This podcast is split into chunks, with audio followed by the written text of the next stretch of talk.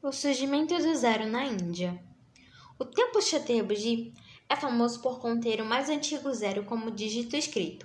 Está gravado na parede uma inscrição do século IX com o número 270 claramente visível. A invenção do zero foi um enorme desenvolvimento da matemática e é fundamental para o cálculo, tornando possível a física, a engenharia e a tecnologia moderna. O renomado mitólogo indiano Devut Panak, em um TED Talk, no qual conta sobre a história da visita de Alexandre o Grande à Índia, o conquistador aparentemente conheceu alguém que chamou de ginosofista.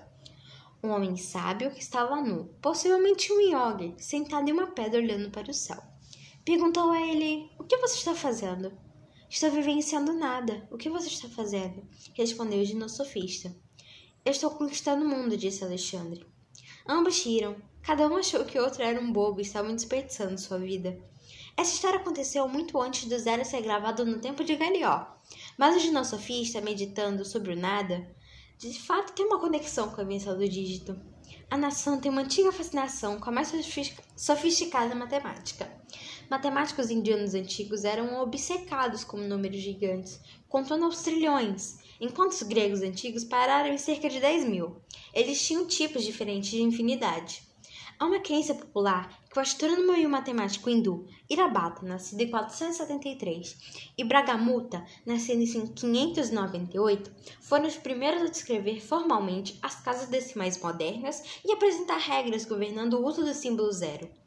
Galior ser considerado há tempos o local da primeira ocorrência do zero escrito como círculo, um antigo pergaminho indiano chamado Manuscrito Bakashali, que mostra um marcador de espaço com símbolo de um ponto. Foi recentemente datado dos séculos III ou IV.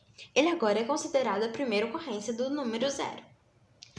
Marcos do Santoy, professor de matemática da Universidade de Oxford, é citado no site da universidade dizendo que a criação do zero é um número por si só, que elevou o marcador de espaço como símbolo de ponto encontrado no manuscrito Bakashali, e foi um dos grandes avanços da história da matemática. Nós agora sabemos que no século III já existiam matemáticos na Índia plantando a semente da ideia de que mais tarde se tornaria tão fundamental para o mundo moderno. As descobertas mostram quão vibrantes foram a matemática no subconsciente indiano por séculos.